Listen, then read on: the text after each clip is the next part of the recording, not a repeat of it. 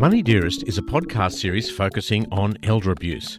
It is brought to you courtesy of the Sydney Community Foundation and the Perkins Family Foundation and produced in the studios of Radio 2 SERFM.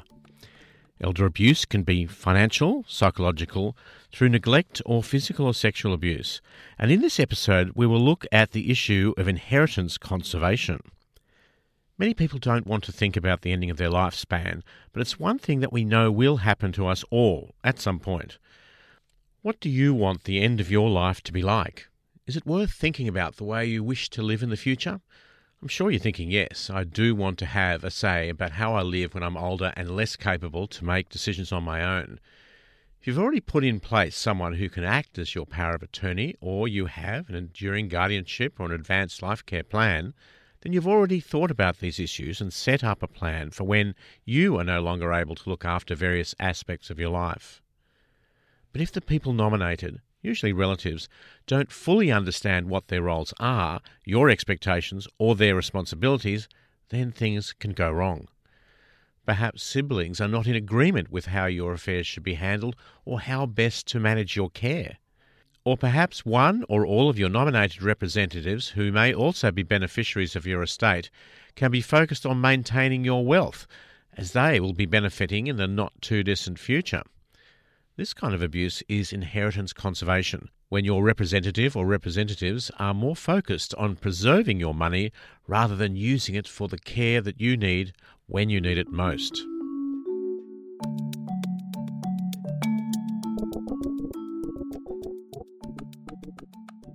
Today, we have a Greek Australian family who are struggling with the mental decline of their wife and mother due to dementia.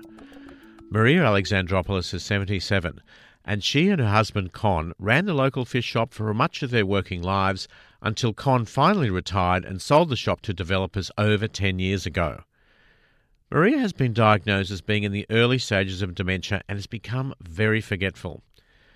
Maria and Con have in place both power of attorney and guardianship documents put together with their solicitor Michael Anton after Con sold the shop and they retired. Their son Arthur was nominated as power of attorney and their daughter Dimmy as guardian for both. Con helped Dimmy and her husband John buy the house next door to them soon after they married when their neighbour moved overseas. Whilst Arthur lives in the next suburb, with Dimmy next door, she is shouldering most of the load in the care of their mother after Con asked them to take over much of their financial and day to day affairs. Con felt that Dimmy would look after her mother well, and he was brought up in the old traditional ways of being a provider and protector, with home and caring the work of the women folk. Maria's condition has been deteriorating, and the weekly allowance that Arthur initially set up is no longer enough. More frequent specialist appointments are required, and there's a need to modify Maria and Con's home to make it more comfortable for Maria as her condition progresses. Arthur's been away on business frequently and seems reluctant to provide more money. With expenses increasing, Dimmy has been covering the shortfall. Dimmy and her husband John are now owed over $7,500. Dimmy knows that there must be more money available, but she's unsure why her brother is not helping. She's reluctant to create a confrontation with him and talks over the problem with her husband whilst they are in the kitchen before dinner.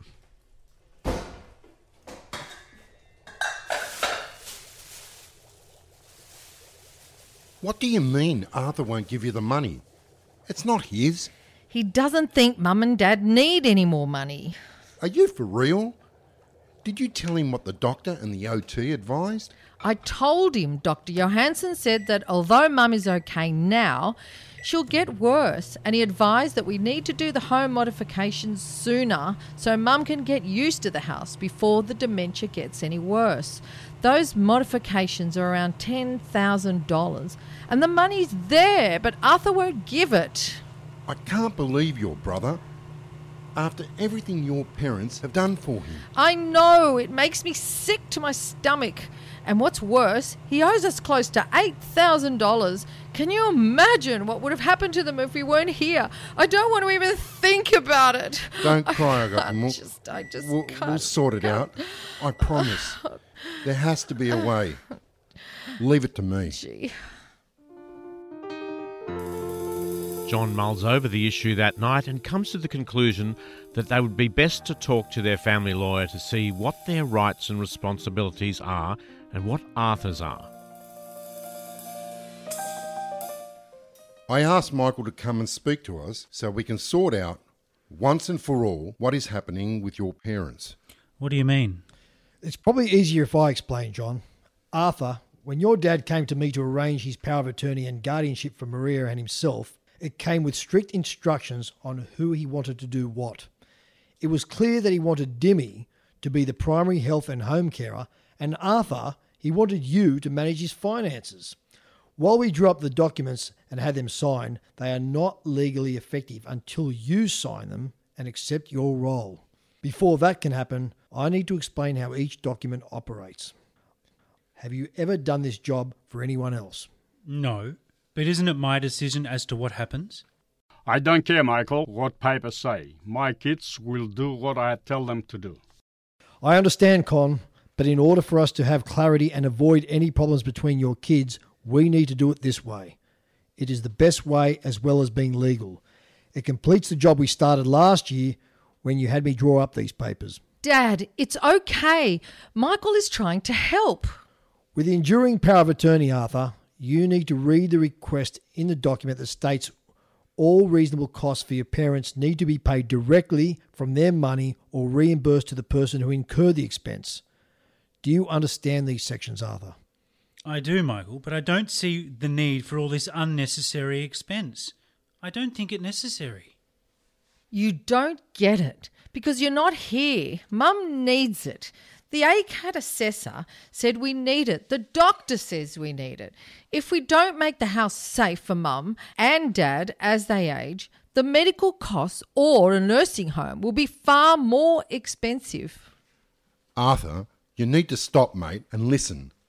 These are your parents, and it's their money, not yours.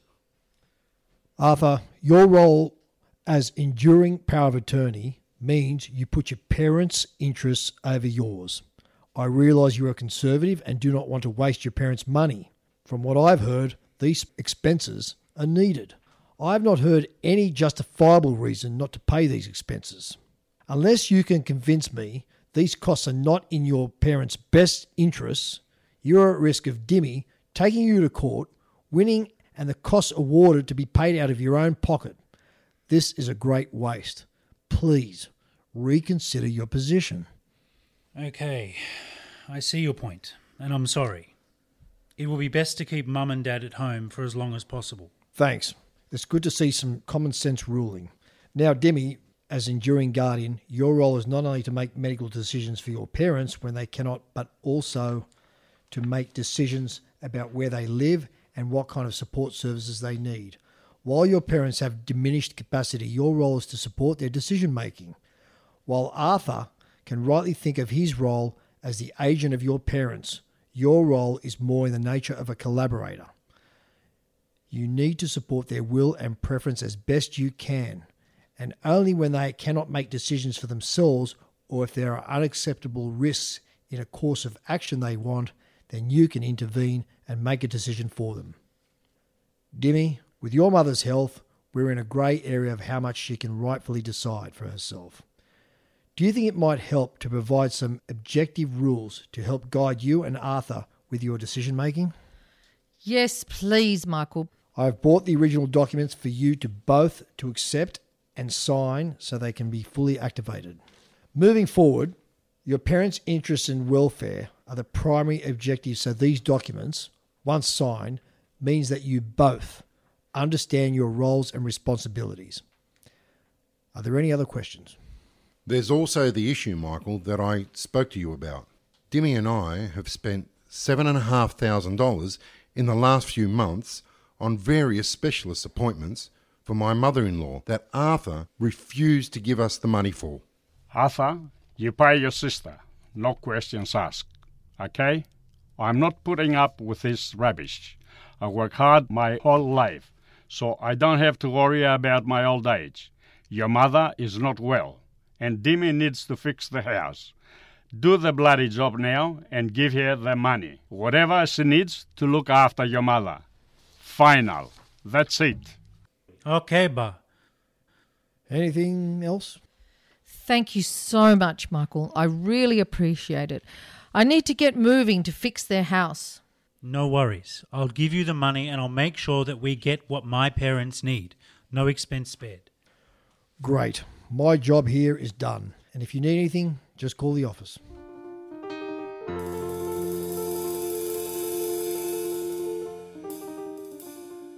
The best solution to avoid family conflict surrounding issues of inheritance conservation is to ensure that the right legal documentation is in place before people get to the stage when they need it, as you can't create these documents unless you're of sound mind.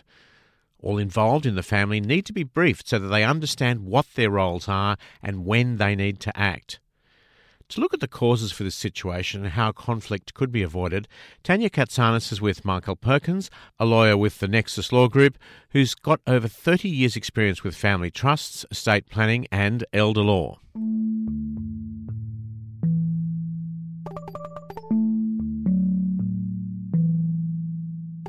Michael Perkins, you're head of private client services at Nexus Lawyers, and you're all too familiar with this type of circumstance, generally known as inheritance conservation. Now, in the story that we've just heard, we're dealing with the Greek Australian family who still hold true to their traditional family values. Now, in this scenario, we have parents Con, who's the father. He's retired and really just wants a quiet life. And Con's wife Maria, on the other hand, has the early onset dementia and therefore has a greater need for care and assisted decision making. As a result, Con has appointed his son Arthur as the enduring power of attorney, where he's in control of the finances, and yet his daughter Dimmy is the enduring guardian. So Dimmy's responsibility is to manage the day to day care of her parents. What we've seen is that there's an issue with Arthur, however, because he had previously agreed to a predetermined allowance for his parents. However, as Maria's medical costs start to increase, Arthur has been reluctant to use his parents' money. So we have this frequently known as inheritance conservation. So is it common, Michael? Yes, it is. And the reason for inheritance conservation can often be a fear of uh, using parents' money, a fear of making mistakes. So it's important not to have a rush to judgment, but rather uh, there is a need to uh, talk with the son uh, and find out from Arthur about what is he really afraid of. The other thing that's interesting to note is that Con has assigned different responsibilities to each of his children. Is there a benefit in appointing different individuals with different roles? Yes, uh, it's important to remember that the uh, enduring guardian is not just a medical form of a power of attorney. The role of a guardian is quite different to a uh, power of attorney. What's most important is that the uh, right person is appointed for the right role. So, uh, to make sure that occurs, often it is important to appoint different people and uh, make sure they understand their responsibilities. Can they challenge each other, as we've seen in this particular case? Absolutely, because the the, the purpose of their role is d- different. Uh, if you had to describe a the role of an enduring guardian in one word, it would probably be collaborator. But if you wanted to describe the role of, of an attorney in one uh, word, it would probably be agent. And when you say attorney, you're talking power of attorney. Yes, but the function of an attorney is to act as the agent of the person under care and to carry out the role in accordance with the uh, terms of the appointment. Whereas the role of an enduring guardian is very much to uh, where there's only a partial loss of capacity to facilitate the decision making uh, and support the decision making of the person under care. And for the mother with, in the early stages of dementia, great care has to be taken to understand what is the extent of her ability to make decisions. And that's where uh, executive decision making becomes very important to understand as to what is the extent to which the, the mother can make a voluntary decision. How autonomous is she really?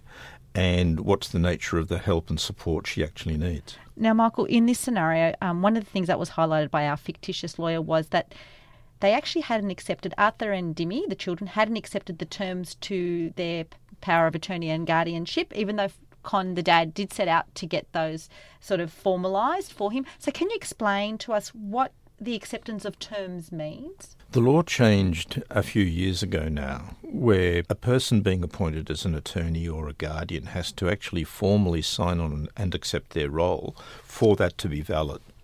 And in the case of an enduring guardian, it means sitting down in front of an authorised witness and, and showing that you appreciate the nature and effect of the role. With the power of attorney, there's actually a statement that you have to sign on, and you've got to acknowledge by your signature that you accept certain responsibilities as the attorney. By not doing this, it means that the children haven't fully activated their appointment, but they've also uh, not had the opportunity to reflect on what is the true nature of, of their role and their duty, let alone talk to their parents about uh, really how do things need to operate. So we generally try and do this in, by using a, a form of a family meeting and that can be a very good context to get these, this piece of business through. But it is a two step process. And so, with that two step process, Michael, the initial engagement between uh, mum and dad who want a power of attorney and a guardian in place, and then formalising it with their appointees. That's right. And another a simpler way of thinking about it is in making a power of attorney or a power of a guardianship. Think of it like a contract. The parents are kicking uh, this off. They're making an offer to their representative and asking them to act in a certain way. So they can do that, they can make the offer and sign the document. But at the end of the day, it's only an offer. To have a completed contract, it has to be com- accepted on the other side and the person has to sign on. So if you think of it as offer and acceptance, uh, in order to, to complete the whole transaction, you have to have the acceptance side with the representative, and that can happen any time after the parents initiate the document. So there's flexibility as to when that can occur. So, in terms of, I understand that with in generally with enduring powers of attorney and enduring guardianship, usually happens when there is diminished capacity, and what we mean by that is a, a person's ability to make a sound decision. So, diminished capacity, when we're talking about the elderly, usually refers to the individual that suffers some type of neurological mm. condition, such as dementia or other forms of memory loss. However, our dad, Con, um, in this example, he is, he is capable. However, his, his wife is faced with the unpredictable mm. disease of dementia. So, is it wise to do what Con has done? That is, hand over the power to his children, even though he's got the capacity? I think so because these documents are contracts. So uh, you need the legal capacity to enter into the contract. So it's best for you to do that whilst you are able to do it. And indeed, uh, if you lose the capacity to make a power of attorney or guardianship, uh, the court can't make one for you. So you're in the public system, you're dealing with the public guardian or the trustee and guardian's office. It's a more difficult, complex process. So you have to initiate these things when you do have the capacity. That's ideal, and uh, and necessary. And uh, the question is, when at what point uh, do these things start to be applied? What's going to trigger the application? That will generally be some form of change in lifestyle or circumstances. And so it's perfectly in order to kick this off, create it, and leave it unaccepted until it's needed. And that gives you a measure of safety. But there will come a point, as it there is here, where health has deteriorated. Now it's time to bring it, bring this into use, to bring these documents out of the uh, back pocket, and say, right now, how do we make this work, and uh, what is the nature of the job that needs to be done? And that's why the family meeting and that's why that acceptance process is the opportunity to sit down with the representatives and the people under care and say, right, how are we going to do this? How are we going to make this work? What supports are required to make this uh, uh, representation work? And how involved should the parents be in that? Now, the other thing too is we talk about this scenario where Con and Maria are quite fortunate because they have loving family who they can appoint. But what happens if we're dealing with individuals who have either a neighbour or a friend or don't have immediate family? So they're either a, a couple childless couple or they're actual individuals. When can they and how do they go about appointing? Well, that's why as a, as a society we do have commercial trustee companies. So you, there, there are big ones, little ones, uh, like Perpetual Trustee and Australian Unity Trustee, to name but two. And uh, so you've always got the option to use a commercial service provider. The real choice is do I go down that route or do I uh, use uh, professionals and friends, or do I use immediate family? They're the three general paths that you, you go down. But if you don't have anyone else, um, you you can uh, go to a commercial trustee company, or you can go to the trustee and guardian's office, or you can go to the public guardian's office. But the public system generally doesn't suit most private clients. Okay. So, in terms of uh, just talking about when, in your opinion, is it wise to seek legal advice and guidance about ensuring that inheritance conservation is minimised? I think there are two key points uh, at which th- this problem needs to be addressed. One is uh, when you're putting together the appointment in the first place. And as a matter of normal practice, we generally provide in the powers of attorney that we write um, and the powers of guardianship that there's an obligation on the attorney and the guardian to use the uh, person's money for their support during their life. It's more of a reminder of the fact that that lifetime support is critical and everyone has the right for their assets to be used to support that. But that said, the biggest risk against that is longevity. So there is a, will always be a real question of how long will my money last, and what money should be spent, and for what purpose, and what's the priority. That's the active discussion that's needed between the parents and the children, and they will need some financial advice in all likelihood to work out what is the budget and what is the priority and allowing for sort of unexpected uh, costs such as unpredictable health scares or whatever else may be needed? Well, there's something like 25% of the national healthcare budget is spent in the last six weeks of life. So th- there comes a point when you need to think, well, okay, at what point do I stop thinking about reserves, capital gain, saving. Um, I'm in retirement. Can I f- can I really uh, afford to, for- to forget about these things? And the simple answer is no. You, you do really need to think about budgeting for the long term. So conservation of capital is no bad thing. The issue that you've got to watch out for is what's the reason for it? Fair enough. I understand that completely. So, can you challenge a situation like inheritance conservation prior to having legal documentation in place? Yes. Well, all legal documentation uh, gives you is the right for certain people to make certain decisions. So, if people are trying to make those decisions with no legal support, no legal arrangements, no appointments, there's a problem then and there. So, trying to act informally with no legal support is difficult. There is a proposal in New South Wales now for there to be a, a formal system of supported decision making to supplement powers of attorney and guardianship. That's before the government at the moment.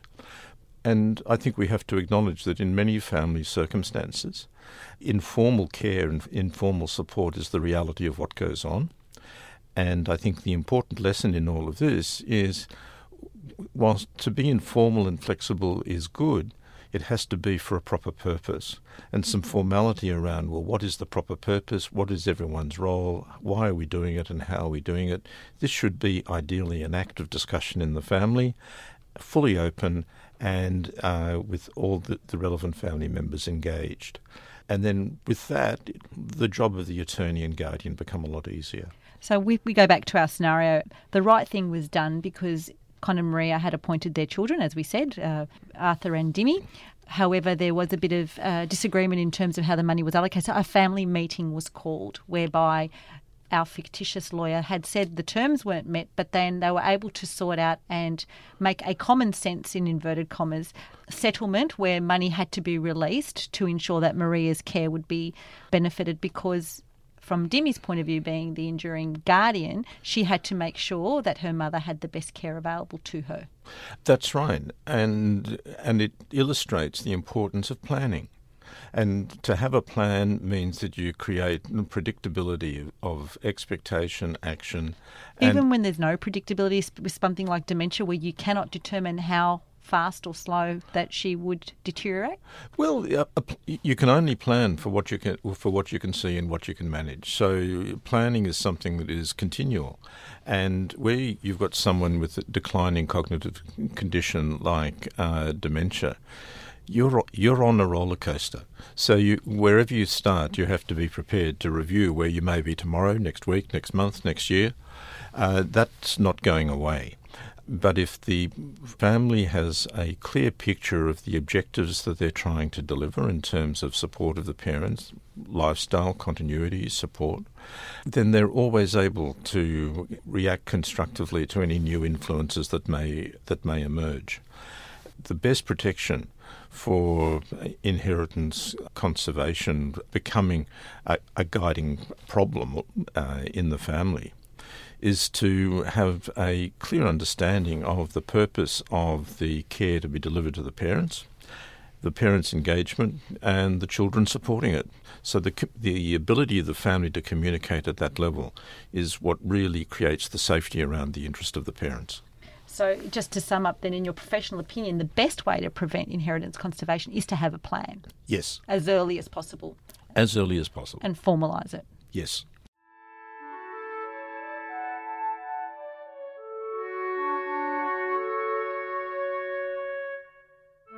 You have been listening to Money Dearest, a series podcast to help people navigate through the stressful period towards the end of life.